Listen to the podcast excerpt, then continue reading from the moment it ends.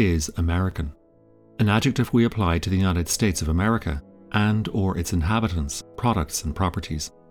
American president, citizen, automobile. However, we apply different weights to words, and so adjectives impact differently on some nouns. Certainly, if I were to use the word Irish and place it in front of president, it would retain its equivalence. But would the same apply if I were to say Irish automobile, Irish independence? How about Indian or Israeli independence? Now consider these movie titles French Beauty, Algerian Gangster, Russian Sniper. And that's just cinema. In literature, you have Philip Roth's American Pastoral. In painting, there is Grant Wood's American Gothic. And in hip hop,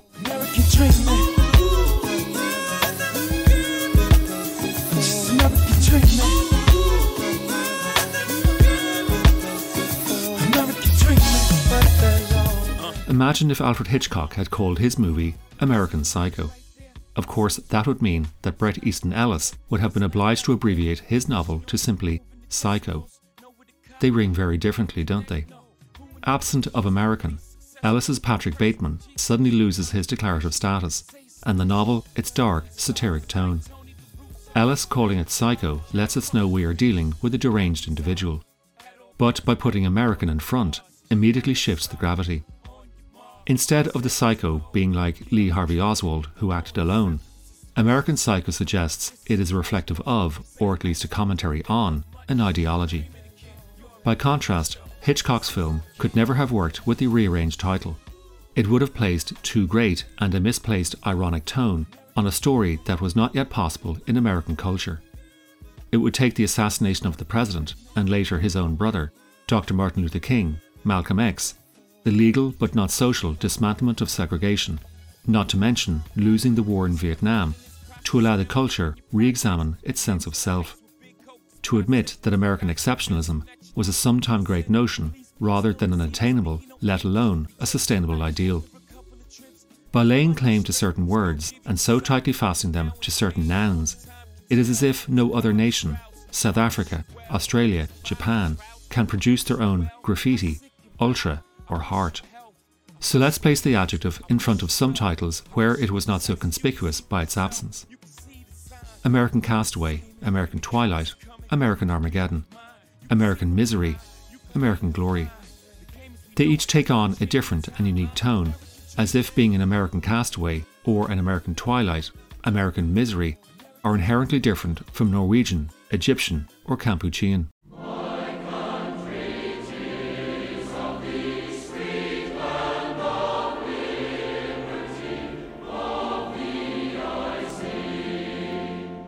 Now let's take some films from outside the United States. Ingmar Bergman's Persona. How about if Woody Allen had made American Persona? Martin Scorsese, American Contempt. Spike Lee, American Train Spotting. Putting an adjective before the noun seems to bestow an added gravity to the film that without it, the movie seems less important. As if the film is demanding you accept it as something it might not be. More than self important, the self title is self reflexive, self obsessed, narcissistic. How long can it be before someone calls their movie American classic? Only the people who do make that movie better make sure that it is indeed worthy of that self declared importance. Otherwise, they're going to open themselves up to all manner of derision. Unless, of course, they are using it ironically.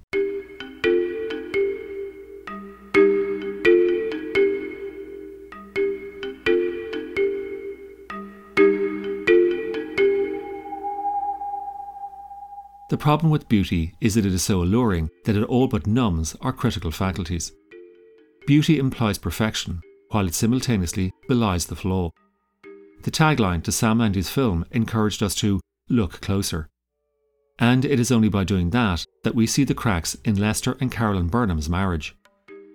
From the way the late great cinematographer Conrad Hall lit and framed the images, we see the Burnhams are less in a partnership than they are stuck in a penitentiary the white picket fences in front of their home, the data columns on the computer screen in Lester's office, the vertical blinds in the house Carolyn is trying to sell, and even the $4,000 couch upholstered in Italian silk you see the bars everywhere. Frank Fitts, the military veteran just moved in next door, is trapped in his own torment. And as for the younger characters, it seems that everywhere they go, death is closely stalking. On the way home from school, they are passed by a hearse, and the opening lines of the film have Ricky suggesting to Jane that if she wants, he will kill her father. This isn't so much American beauty as it is American homicide.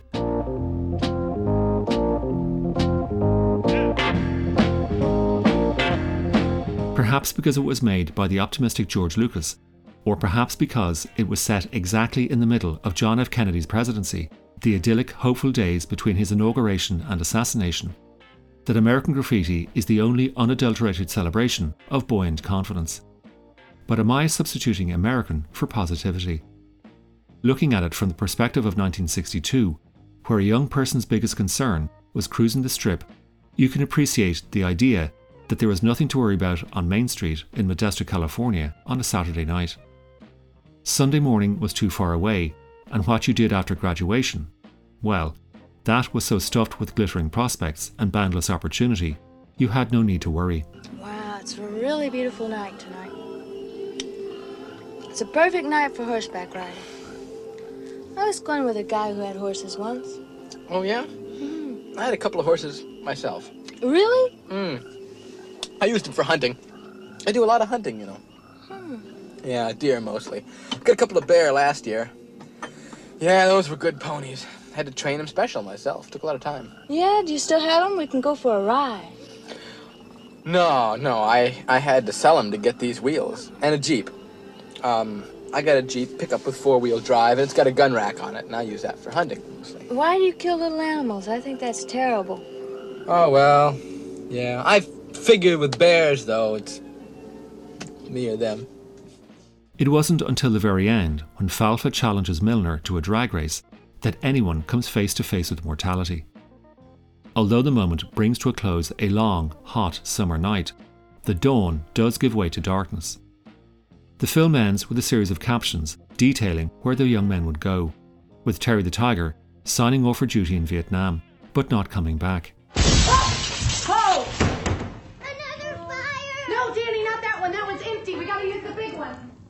Told you not to put metal in the science oven. What'd you do that for?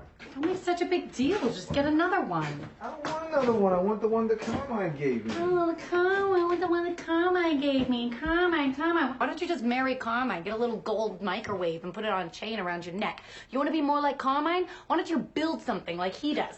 Instead of all your empty deals, it's just like your fucking science oven. You know, I read that it takes all of the nutrition out of our food. It's empty, just like your deals. Empty, empty. It's not bullshit. I read it in an article. Look, by Paul Brodeur. Bring something into this house that's going to take all the nutrition out of our food and then light our house on fire? Thank God for me. Christian Bale has appeared in two American films American Psycho and American Hustle, the latter of which is very loosely based on real life events from the late 1970s and early 80s, which ensnared several members of Congress for taking bribes. In coming across the FBI Abscam scandal, screenwriter Eric Warren Singer decided it would make an interesting film. Fashioned as a dark thriller, it wound up on the 2010 blacklist for Best Unproduced Screenplays. Initially, Ben Affleck showed interest in directing before choosing another blacklist script, Argo. After that, multi Oscar nominated director David O. Russell signed on. Russell is also a writer, and he refashioned Singer's script, renaming it and replacing the characters so he could turn it into a farce. Russell is also a writer, and he refashioned Singer's script, renaming it and replacing the characters so he could turn it into a farce. As the title card announces at the beginning of the film, some of this actually happened. At which point, the audience would be entitled to wonder who is being hustled. To reinforce this, bear in mind that when Singer sent a script out around Hollywood, he had called it American Bullshit.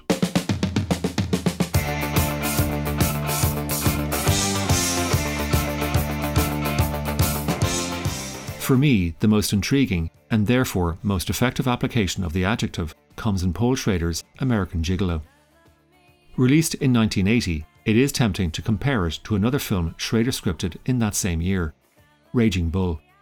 And since we've mentioned that, we cannot ignore his previous collaboration with Martin Scorsese, Taxi Driver. Taken together, the three films can be seen as Schrader's complex examination of masculinity. But there is more. Shortly before going into production, John Travolta had been set to portray Julian Kay, the eponymous Los Angeles based escort. Travolta was at the time one of the biggest stars in Hollywood, having just come off the back to back behemoths of Saturday Night Fever and Grease. But Travolta had not been the first choice. No, Christopher Reeve had originally been tapped to play the lead. Imagine that Superman as an escort. Ultimately, though, both Reeve and Travolta shied away, and so it fell to the then rising star Richard Gere. Remember, this was the early 1980s, when masculinity and sexuality were clearly marked. Men, white men, white heterosexual men, were still in control. But while Julian earns his money by having sex with women, really he is the boy who is obeying their command. Anne, played by Nina Van Pallandt, is his sometime pimp. Polite society might refer to her as a procuress, and if she were running a brothel, she would be called a madame. But she isn't running a brothel, she is running a stable, filled with studs whom she displays around the track so rich women can decide whom they want to ride. So, despite Julian's protestations, his world is controlled by women.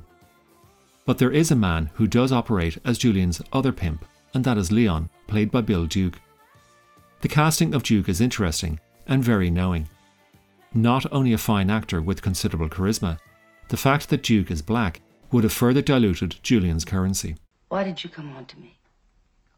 Like I said, I made a mistake. I heard you speaking French. Often in these big hotels, you, you run into women from foreign countries who may need a translator or guide. And they hire you. Yes.